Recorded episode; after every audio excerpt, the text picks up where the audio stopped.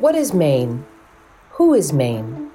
What are the stories of those who have lived here from the beginning, that migrated here, and that continue to inhabit this unique place?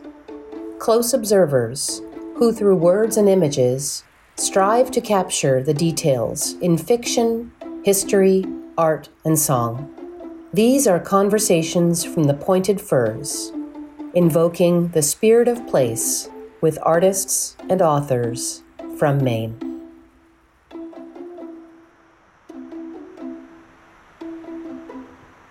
Welcome to Conversations from the Pointed Firs. I'm your host, Peter Neill, and I'm speaking today with two distinguished leaders in the arts in Maine David Hopkins, Chair of the Maine Arts Commission, and David Greenham, Commission's Executive Director. We have two Davids for this broadcast. Welcome to you both. I always begin with an existential query Who, who are you? And where, where do you come from? And how did you find your, your way to Maine?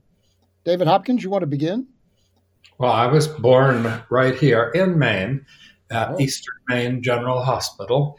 And two days later, I took the ferry from Rockland out to North Haven, and that's where I grew up. And it has always been um, in my heart and soul, North Haven. And uh, even though I spent 36 years in New York City working there, I was drawn back to my birthplace, and here I have sat for 12 years. Happy to be here. And David Greenham? Uh, I was born in Rochester, New York went to school at Syracuse, and uh, came to Maine with a group of friends in uh, 1985 to start a theater company, which we started on Vinalhaven Island. And we weren't even content to to start in, in town on Vinalhaven Island. We started all the way on the other end of the island, next to Browns Head Lighthouse, which you go by the closest way to go by that is on your way to North Haven uh, through the thoroughfare, and uh, and the theater Brown's Head Repertory Theater was was rooted in creating theater in Maine, and we uh, rehearsed on the island and then traveled all over the state and and off we went. Are you an actor and playwright? I am. I am uh, probably at this point a reluctant actor. I am a playwright. I direct. I've certainly produced. I, I first met David Hopkins in New York City far too many years ago. Uh, and we did a deal, the art of the deal. and uh, it was really quite quite wonderful. It was so serendipitous and it was so easy. Um, the the so uh, all I can tell you uh, is that uh, he was a, an amenable partner, and we both benefited from from from it greatly but he was a retailer. And now he's a gallery keeper. He is a taste maker. Uh, and he uh, has operated that gallery in that home port of North Haven for now, what, 10, 12 years, and has three spaces and, and a gift shop and has become a kind of arts and, uh, entrepreneur as much as an arts administrator. David Hopkins, how did you get to the Maine Art Commission? Circuitously. I uh, left the Metropolitan Museum in 2010, and uh, at that point, I was uh, serving on the board at the Farnsworth Museum um, and stayed on that board for a number of years. Um, and then I moved over um, and was invited to be a commissioner uh, for the Maine State Museum, and I was on that commission for a number of years. And then uh, the governor asked if I would be interested in joining joining the Maine Arts Commission, and um, that was uh, about two and a half years ago, or a little bit longer.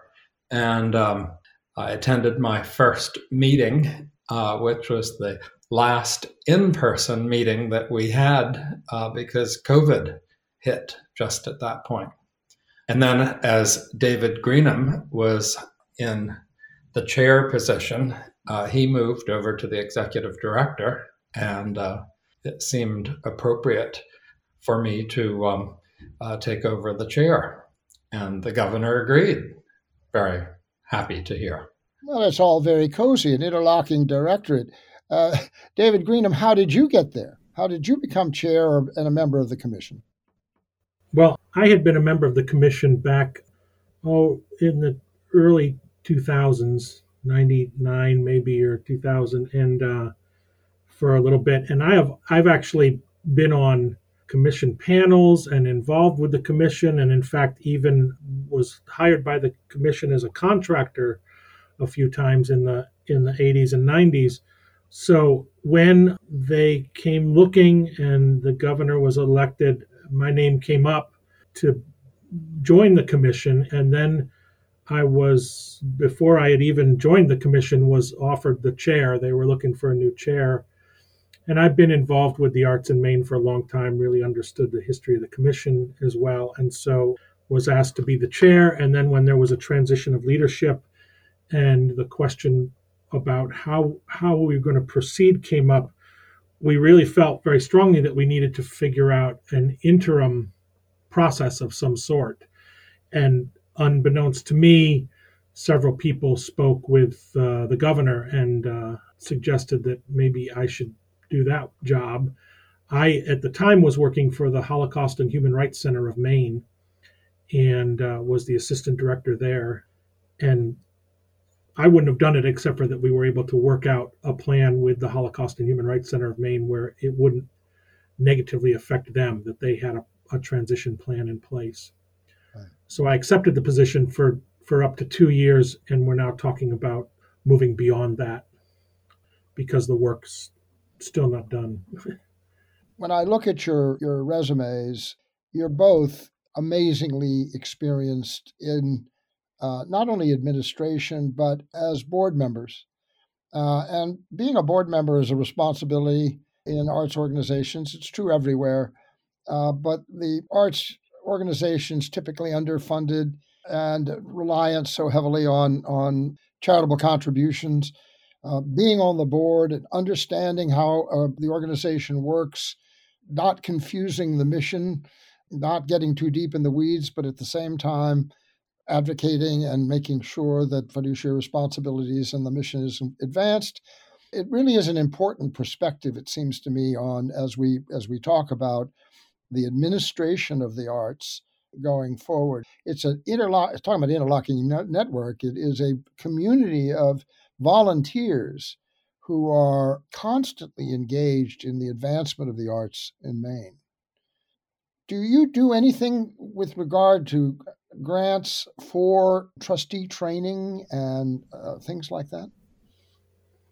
We don't have grants for trustee training, but we actually there there are plenty of opportunities for trustee training, and in fact, we're just embarking next month on a uh, project in partnership with the Maine Alliance for Nonprofits. And at the center of the Maine Alliance for Nonprofits is, is their work with nonprofit organizations and their governance systems and their boards. So there, there is quite a bit in the state and, and nationally. There's all kinds of resources to assist with board training. But I think you're, you're absolutely right. This, the role of a board member and I, I would go beyond just the arts I, on any nonprofit is really critical in making sure that the nonprofit is uh, successful in its mission and and has a clear focus but also has the resources to uh, pursue that mission well let's talk about the commission itself what is its stated purpose and and how does it work how does it fulfill its mission? The mission itself is that the, the Maine Arts Commission uh, shall encourage and stimulate public interest and participation in the cultural heritage and cultural programs of our state, shall expand the arts cultural resources, and shall encourage and assist freedom of artistic expression for the well being of the arts to meet the needs and aspirations of persons in all of the parts of Maine. So we begin with an incredible, lofty mission that our funding in reality can in no way accomplish the the broad broad mission of the arts in Maine and and writ large culture. There are of course other cultural agencies in the state and so we also work in partnership with them to accomplish these sorts of goals. But our focus is primarily about encouraging participation in an appreciation of and experiencing the arts in Maine. So, as a commissioner, are you engaged in defining the programs, the grant programs? Clearly, you, you supervise the awards, you monitor the finances, but I'm curious how um, how the the internal conversations take place amongst the commissioners, and how much freedom do you have? Lofty mission uh, can go in many many different directions. Well, right now we're working on a strategic plan for the next five years, and the commissioners and the staff have been engaged with community conversations with about 20 different communities around the state. And so at this point, we have uh, completed a good number of those conversations and we're working on finalizing the strategic plan. And there's good discussion amongst the commissioners and the staff on this. David, do you want to add to that? Yeah, well, I would just say there's there's actually three legs to that critical stool, and that's the you know the commission members, who are all very well-meaning and experienced volunteers, and the paid professional staff, and then of course the field of, uh, of practitioners, both uh, individual artists and organizations. And so we're involving everyone that we can in these conversations and, uh, and trying to come up with a focus for the next five years. And essentially, we've focused on four areas. One is is service, and uh, and the Arts Commission needs to, by its very nature, be a service organization. So that's that's service to the field and also service to people who are in interacting with the arts in any way. And then the next the second one is connections. And so our job is to work to make sure that that folks in the field connect with each other and are able to share information and resources. And uh, I think most importantly, as we move forward, are able to partner, are able to work together uh, and find their common common work. And then approximately a third of our financial activity is grant making, and so the third section is is investing, and that that's probably one of the biggest challenges that we face on a regular basis is that there is a finite amount of money. In our case, it's about 350 to 400,000 dollars every year, and of course, we have to figure out what would be the best way to share that money to to provide funding to the field to ensure all of the different requirements that we that we have put upon ourselves for that funding with the help of designations from the, the commission members over the years. But the, the goals obviously are geographic distribution, distribution between rural and more urban arts, and of course, all of the various uh, diversity needs that exist in our state. And so it's a challenging piece.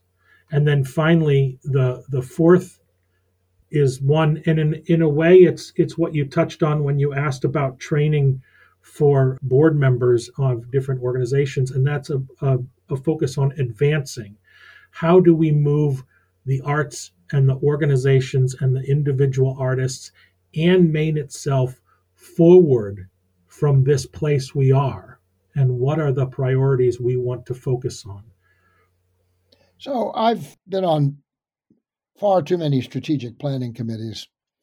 Uh, and my experience, somewhat cynically, is that they are often simply exercises that go back, re articulate, and re justify what's been done before. That there's a kind of innate conservatism and inertia that's built into organizations. And I would think that the commission would have the same challenges. Do you think that your your strategic planning is going to be radically different than what you've already been doing for the last 10 years? Oh, it has to be. Why? Why does it have to be? Because we have been through a life changing experience for all of us of the pandemic, where everything was shut down for two years. And as you know, I'm sure, the pandemic affected the arts on about the first day and affected the arts through the entire time where arts are just now struggling to come back because part of the experience of so much of the arts is that people experience them together in a place. Right. And getting together in a place is still very challenging. So let's come back to that. Um, we will come back to we, we have happy to come back to that. But my point is that there is a new need to focus on how we do our work. There's another piece of that, and you alluded to it earlier, actually, uh, with regard to funding. And we know that many, many organizations have operated on the goodwill and good nature of both its uh, volunteer staff and its underpaid staff. And the economy has changed in a way where not only is underpaid staff less available, but many young workers, because of college debt or because of other financial challenges, including, you know, the need for housing, are not simply able to afford to do this work anymore. And that's going to change much of the structure of cultural organizations. Yeah, I, I, I agree with that. I um, I'm going to have some opinions here. They are my own. I'm not speaking for you. You can you can duck them or you can agree with them as you like. Uh, Three hundred and fifty thousand dollars for a grant program for the state of Maine is, in my opinion, embarrassing. It is. We don't make that number. the, I understand. The, the legislature of the state of Maine makes that number. My, my, that's my point. And what I uh, have suggested that we talk about is the uh, trying to understand that the collective value of the creative economy in this state is enormous. And when we talk about the economic vitality of the state, we talk about fishing and tourism, and that's and now somewhat about um, you know the academy, the universities, and somewhat about these new research organizations in Portland uh, and elsewhere, in, in sort of a, a kind of new 21st century industry point of view. But the arts never get mentioned. If you are just joining us, this is Conversations from the Pointed Firs a monthly interview program with artists and authors who invoke the spirit of Maine. Broadcast on WERU 89.9 FM, streaming and archived at weru.org, and available as podcast at pointedfirs.org. I'm your host, Peter Neill, and I'm speaking today with two distinguished leaders in the arts in Maine David Hopkins, chair of the Maine Arts Commission, and David Greenham, the Commission's executive director. And when you look at each one of those other things, they are inextricably linked in one way or another to creativity. They drive tourism. Um, they are subject of art, the arts. People move here and have their, their advanced corporations because of the quality of life that's evinced by the creativity of the community. And to my view, that is so myopic uh, that it is unconscionable that we are ignoring what in this next time is going to be a hugely powerful part of what I'm going to call vitality, but it can be measured by economic factors. You could make a calculation and you could see that the kind of investment that the state puts into the fisheries or the state puts into manufacturing and corporate relocation incentives and economic development, the amount of money that they're putting into tourism and marketing outside of the state, all of that's great. But the fact is that the other part is, to my way of thinking, invisible and uh, almost irresponsibly underfinanced. Well, I, you may be speaking to the choir here. well, like, all right, so uh, let's just not put you any further on the spot. Talk about how the budget is developed. It's developed in the legislature. It's developed. Right. It's we have we have some control of some of the funding, right. but we don't have all control of all of the funding. And half half of our funding comes from the state, and half of the funding comes from the federal government, from the NEA. Right. You have federal money that is uh, a pass through grant that's theoretically allocated pro rata to the states. And then you have the state legislature's um, budgetary author, authorization. Can you describe the process of how that works? How does the Arts Commission's budget get developed through the legislative process? It's set the way things are set up. It's mostly it's mostly in the process all all the time. We have a few opportunities every biennium to make some recommendations for adjustments in the budget and and they may or may not go forward. And over the years there have been there have been requests for additional funding or or different kinds of initiatives. And and we continue to to do that work as any any state agency does. And sometimes the legislature brings that work forward. Sometimes the governor includes that that kind of work in in the governor budget. And sometimes the work gets included in the in the state budget and then in the process of reconciliation there are uh, you know there are things that get through and things that do not. Let's take the environment for example. The budget for the environment for all the various departments of that pertain to environmental regulation and, and conservation and all the rest of it. There are many organizations that are heavily engaged in lobbying and presenting uh, additions to the budget for consideration by the legislators. Is there an advocacy movement in Maine for the arts? Not formally developed. I am a registered lobbyist and I can lobby. Um, but other than that, none of the staff can lobby. And, and as we know, most of the lobbyists that exist are paid for by outside groups. They cannot be paid for by state state funding or federal funding. So as a result, there there hasn't been in many many years a formal arts lobbying group. And in fact, I would say that in some years, and uh, it's been a long time since the arts have really spoken with one voice about much of anything. And I think that part of the process of COVID actually helped some individuals get together and and think about that issue specifically. And there's a group that's emerging called the Cultural Alliance of Maine that includes culture with a capital C. And I think that part of the centerpiece of the Cultural Alliance of Maine is going to be a focus on how, how do we advocate. Is there a state, uh, is there a legislative committee? Are there legislators who carry the torch? there are there are always, of course, there are always legislators who who I mean, certainly the vast majority of the legislature supports culture in Maine. I I, I think that's not any question at all.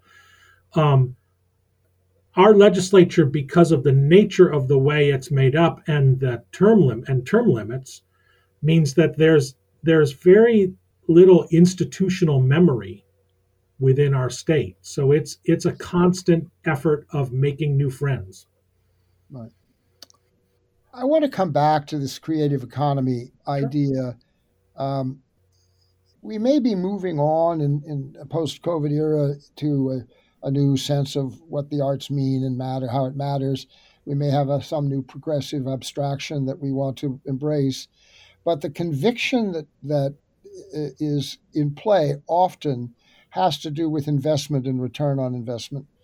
And my argument is, my opinion is that that the investment and return on investment in the arts economy in Maine is is deficient. And that if we were able to, to essentially monetize it, I know that seems crass, but if we were to monetize it and to demonstrate to the legislature that by funding it more, by essentially allowing for expansion, the rate of return would be would be that much greater as well, would be correspondently profitable, and at the same time would enhance the reputation of the state of Maine as a place for young people or retirees or climate refugees, whoever they may be, to migrate here for for the quality of life, uh, for the spirit of Maine, and the spirit of Maine isn't just uh, fisheries, and it's it's not just tourism. Those are those are kind of functionalities of it. So I guess my argument is is that the that artists collectively tend to um, have a certain kind of uh, righteousness about the value of their work, but they don't collectivize, uh, and they don't necessarily advocate uh, that well for themselves.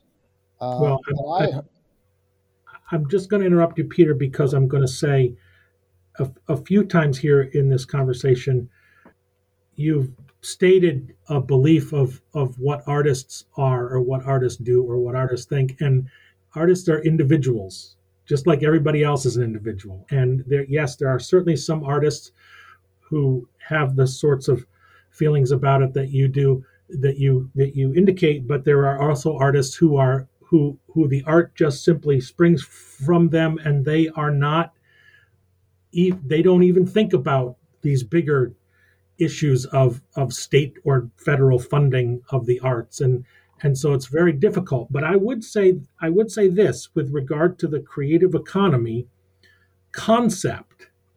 And that is uh, in my view david hopkins and hopkins wharf are a wonderful example of the ideal kind of situation of a creative economy. And that livelihood, the art livelihood that occurs on North Haven Island or in other some other communities. I think Rockland's rebirth has been rooted in in some creative economy issues.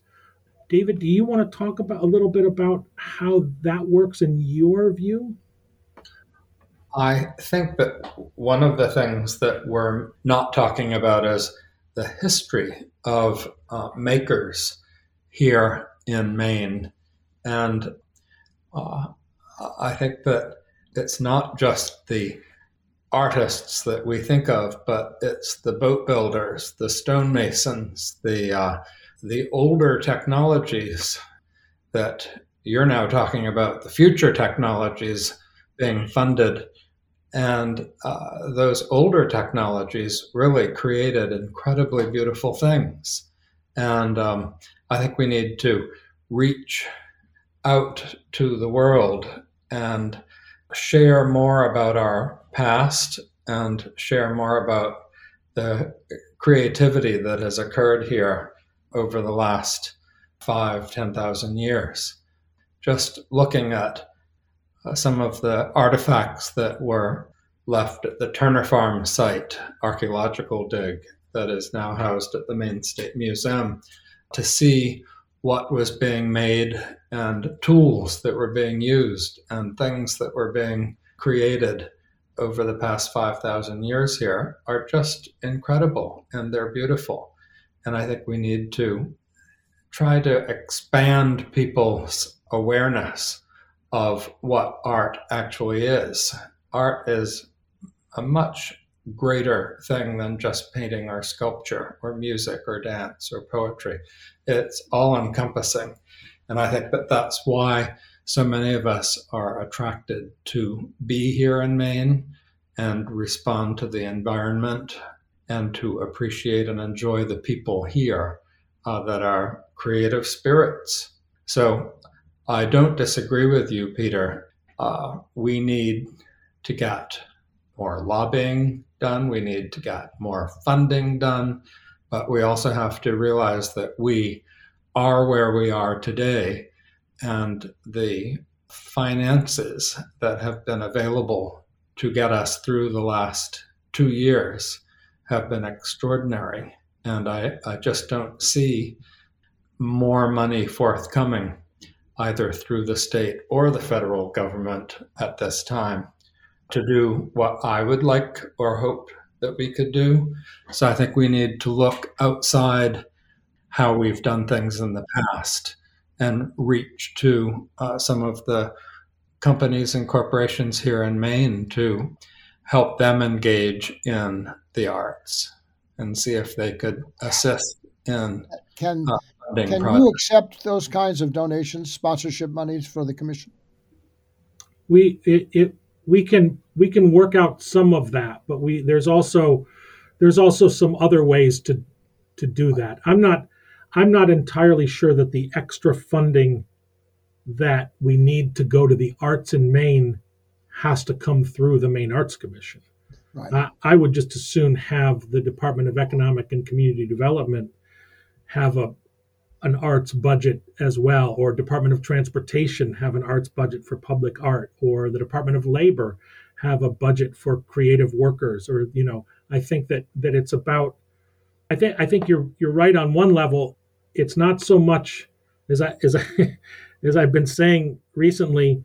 This isn't about the fish; it's about the water, and we need to change the water, and mm-hmm. and and we need to make the pool bigger and we need to have more resources coming to the arts and have the arts also be understood for the role that it plays not only economically in the state of Maine but socially historically and in this role of of creative problem solving.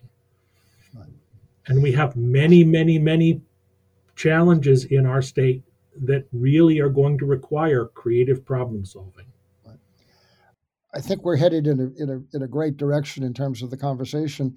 We have evidence, though, already that so in other states, in other cities, in other towns, where arts revitalization has essentially sparked uh, the revitalization of, of downtowns. Artists moving into lesser areas create vitality and create real estate value, sometimes to the detriment of actually the artist having to move out and not being able to afford it anymore. But the point is that that imagination applied can be tactically engaged. Hmm. And it's naive to just say that the Department of Labor or the Department of Economic Development is just going to keep doing it the way they always have when there is this resource that's available. I think the same thing is true for the indigenous arts the revival of indigenous arts in Maine is growing. And the history of that, as David Hopkins points out, is magnificent.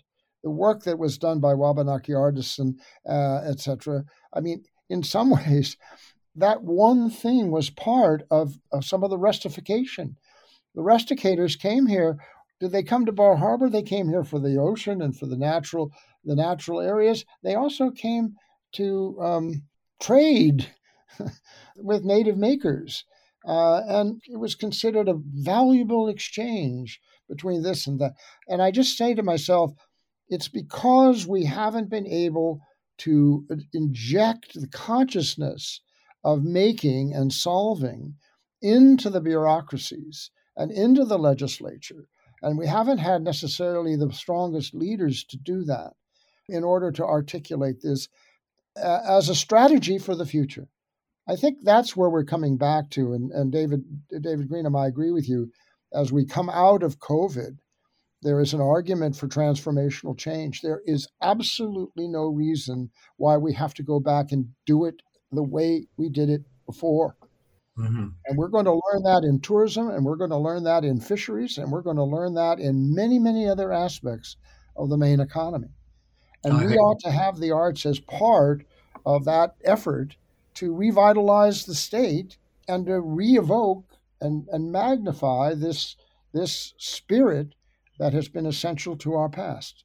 Well, I think that um, it's been fascinating to watch what Portland has done through their um, creative Portland group, uh, headed by uh, Dinah uh, who's doing a great job invigorating the arts in Portland. And so many wonderful things there are happening, such as Indigo Arts and the uh, many other organizations that are involved in Portland is a great example. Also in Rockland, Rockland is doing uh, tremendous things to work on the creative economy.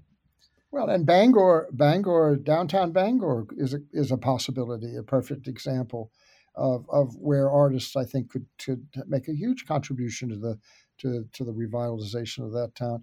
Uh, you mentioned Indigo Arts. Uh, would you talk a little bit about that organization? Um, quite remarkable. Sure. David, you want to? You go ahead, David. Uh, Indigo Arts is an organization that that is run by Daniel and Marcia Minter and is is a wonderful leader in uh, black arts and uh, black and brown arts in in the state of Maine. They are the ultimate partner uh, organization and are partnering all the time with all kinds of groups. Uh, I just had the the privilege of of heading down to their their wonderful, beautiful Blackbird Book Festival that that provides free books for uh, that are created for and by uh, BIPOC writers and and illustrators, and provides books for all kinds of young people. And it expanded tremendously. In fact, I think there was a Rockland event and uh, also uh, one in Lewiston, as well as being in Portland this year. And it's just growing. But really, Marcia and Daniel are are the heartbeat of that work and also are just genuinely dedicated individuals. They're, they're, it's, it's an honor to know them both. Um, but I will also say this, Peter, when you, you, you mentioned earlier about the, the revival of, of indigenous art. And, um, and I think what, what's important for us to remember is that indigenous art hasn't had a revival. Right. In, and and the work that that Indigo Arts is doing, and the and the kinds of uh, arts that are that are now coming out of Millbridge, with a with a Latino community that is there, and and all of the other arts that we're they're seeing the the the work that came from the Somali Bantu community in the Lewiston area those are all rooted in in things that that predate our country. And the difference is not that they've been revived but that we're actually seeing them they were invisible because we weren't looking but they have existed the whole time and it's such a if you you know one of the one of the great things about Daniel Minter when you talk to Daniel Minter especially being on zooms during during this COVID, Daniel was always preoccupied on the Zooms. And uh, finally, in meetings, we started demanding that he show us what he's preoccupied with. And it was always making a carving. And uh, he just is, is, is always carving. And, you know, there are some people, and obviously eh, there are white artists too, but there are people for whom art flows through their veins. And finally, we're starting to see that and respect that and celebrate that. It's long, long overdue. I stand corrected. You're absolutely right. It's always been there. Uh, the idea that we have ignored it or not seen it is to the point. If you are just joining us, this is Conversations from the Pointed Firs, a monthly interview program with artists and authors who invoke the spirit of Maine, broadcast on WERU 89.9 FM streaming and archived at weru.org and available as podcast at pointedfirs.org.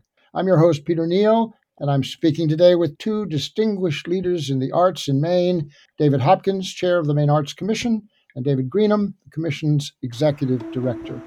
I guess what I was headed to, and you have expanded on, is the all the new cultural inf- influences that are coming into the state through refugees or internal or external migrations to be welcomed for that same spirit and so for that creativity.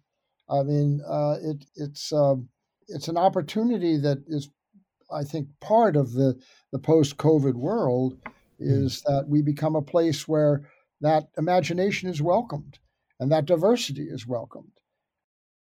Talk about your ideas, though, about what net is going to happen next. What comes next out of this crisis, this experience? That, we're, we're all aware of some of the negatives, but what are the positives that you envision uh, in the arts? For me, I think that the I think that COVID actually did provide an opportunity for us to be a little more reflective, to do a little more taking stock. Absolutely, creators did. And there is all kinds of work, interesting work in the pipeline. I'm sure, David, you're seeing that in visual arts, where artists have looked at an entirely different style of work or an entirely different point of view of work. The, the opportunity for some time whether we liked it or not, or whether it was the right way to achieve time or not. And I, I don't think it was because COVID was terrible. But COVID did force us all to sit and take stock a little bit. And we're a, a society, or we've learned to be a society that's always connected to our electronics or always, you know, when you think about the number of television channels we have to choose from compared to when we grew up. it's like absurd. And uh, people had time. And I think that the arts, especially, and our cultural life really flourishes in both time and times where we have time and times where we have challenges. And I think we're in one of those places right now well, I totally agree. I, my, my personal experience was it was a, a, year and a half, two years of intense productivity. There was nothing else to do but work and to and to be creative, uh, and to enjoy the place and the people that you were with and you you could you could be with. My heart went out to um, artists, but musicians, for example, who have to tour, and the Zoom concert just as much as and hard as they tried it just wasn't the same. And when uh, my son's a musician, I've asked him about it, and he said, "You know, I'm now back touring," and he said the emotional realization of the joy and the understanding of why I do this is palpable when you st- when I stand up in front of a live audience. And I'm sure that's true with actors. And I'm sure that's true with painters. And I'm sure that's true with anyone who suddenly has a wider uh, community of access uh, where their work is then at least available to be perceived and understood and uh, be available in, in, in a personal one on one way. I mean, I think that's how people buy art, it's a one on one transaction. And uh, so, if there's a way that out of this we can learn that lesson and build structures or opportunities that uh, that could change it and improve it and uh, amplify it in some dramatic way, I think the state and our neighborhoods and our community would benefit. I think the last two years really um, allowed people to have a very blunt punctuation point, a major period where things stopped. Mm-hmm. And there was time for reflection. Uh, one needed to have compassion. I know Creative Portland had a, um, a, Zoom meeting with all of the artists in and around Portland. Uh, I think maybe about six to eight months after everything closed down, and just being able to, I mean, sit in my um, lovely little space on North Haven, but to hear um, how musicians uh, and people who uh, relied on playing their music once or twice a week to make ends meet no longer had the freedom to be able to do that.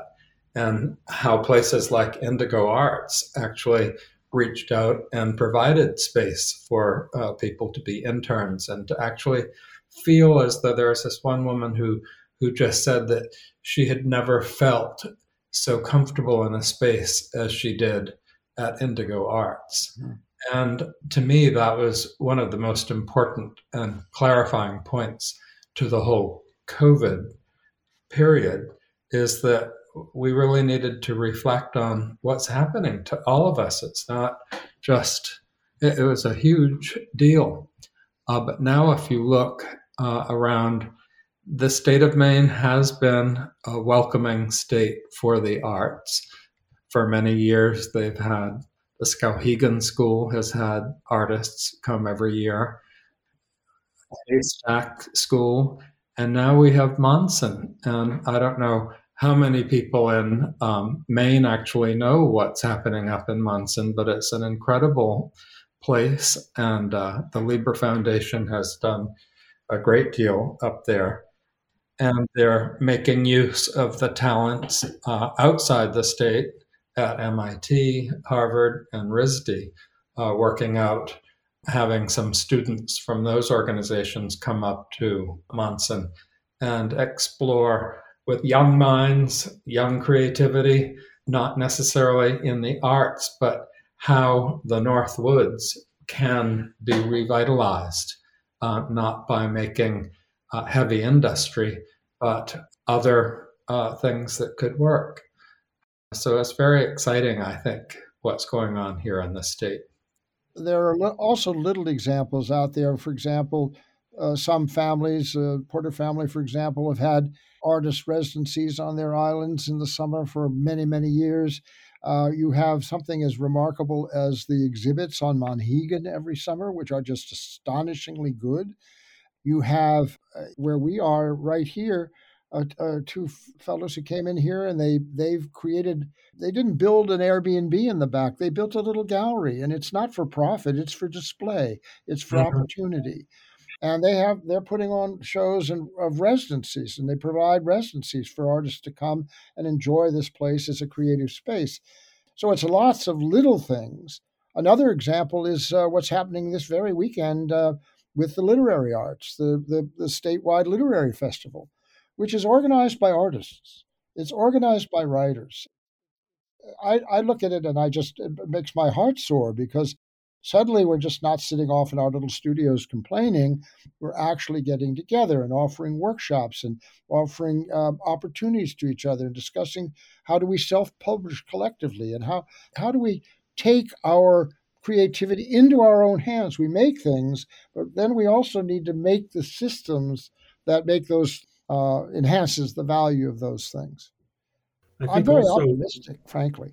Also, we, we can't forget the the incredible growth of the Maine College of Art and Design and uh, the uh, photographic workshops in Rockport and college and uh, Wooden Boat all, School.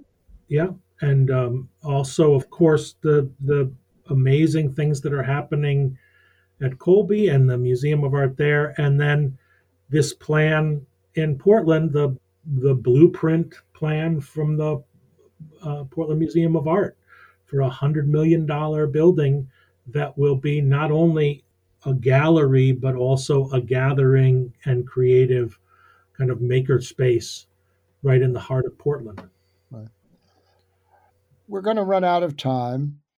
If you had one wish, one thing that you could do with a snap of your fingers uh, to make and advance this change in some energetic way, what what might it be? I um, feel as though when I thought, what am I going to do with the rest of my life? And there weren't a lot of options for me here in Maine.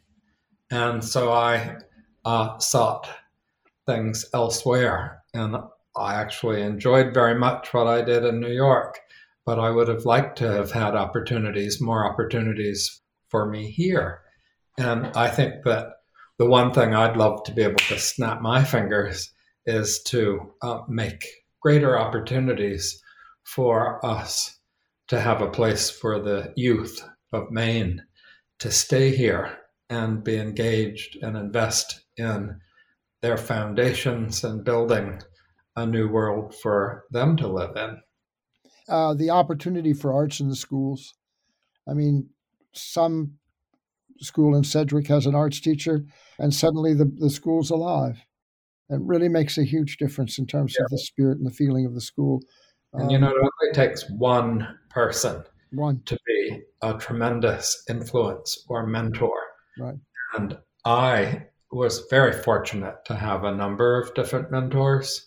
And I think that all of us need to encourage one another to mentor the youth and get them engaged and uh, help them see the possibilities of their own future.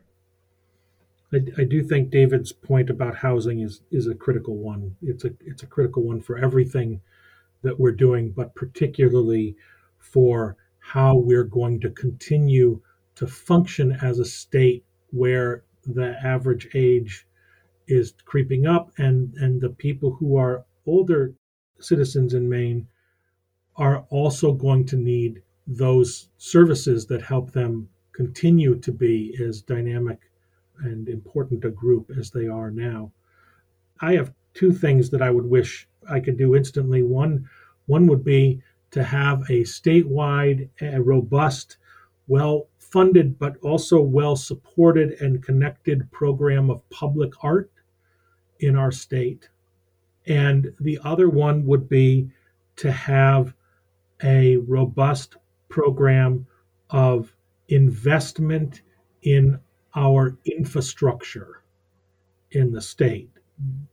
For example, the many, many facilities in our state that are in desperate need of, of repair and upgrade, especially in the face of, of COVID. And I, I, I will say, you know, when we were talking about funding earlier, the Maine Arts Commission, through ARPA and um, and other funds, we were able to award about an extra million dollars in funding for organizations and individuals.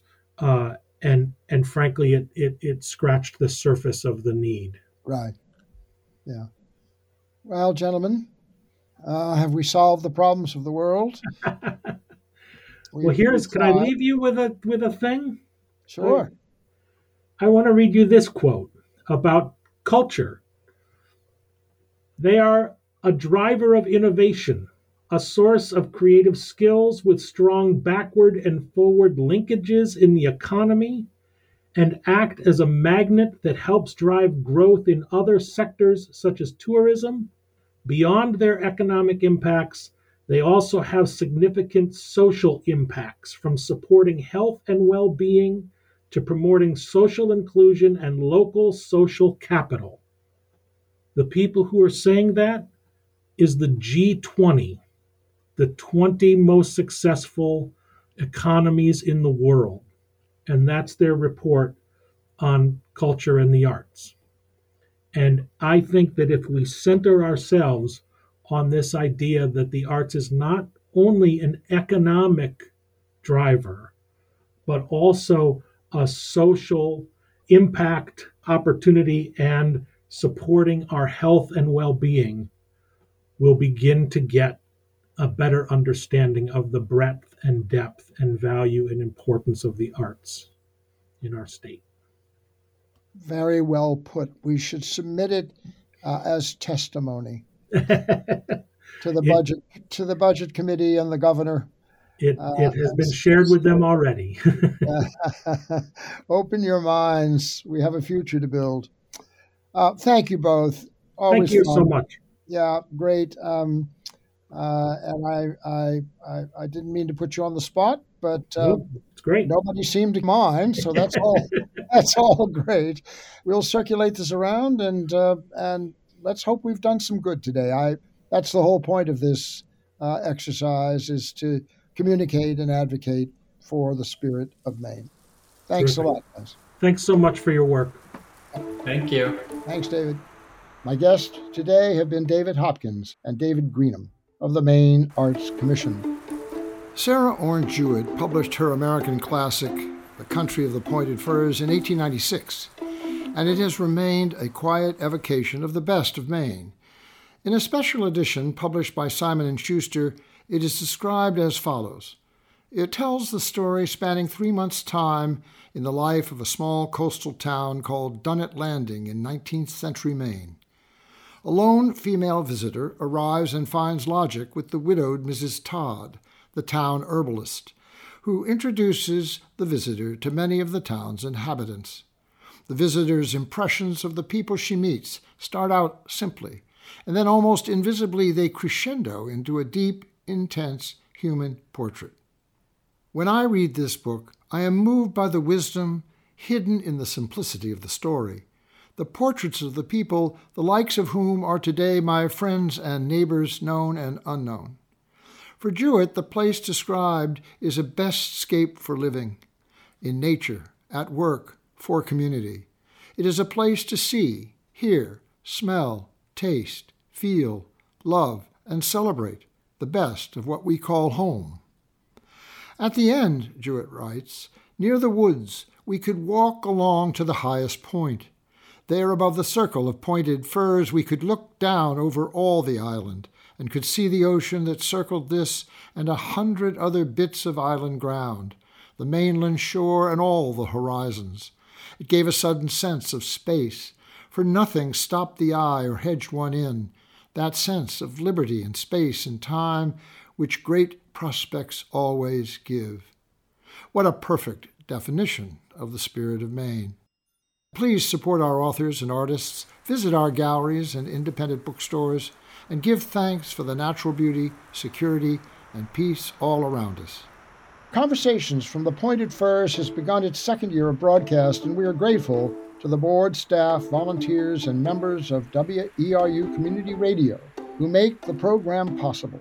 We are grateful as well to the editors and subscribers of Maine Monitor, an online aggregator of Maine news and investigative reporting who are posting these interviews monthly in their Sunday edition online at themainemonitor.org. If you have comments or suggestions, I urge you to contact us at info.pointedfirs at gmail.com so that we can continue these special encounters with creative people, our neighbors, whose work and imagination captures and communicates the essence of the wonderful community in which we live. I'm your host, Peter Neill. Thanks for listening.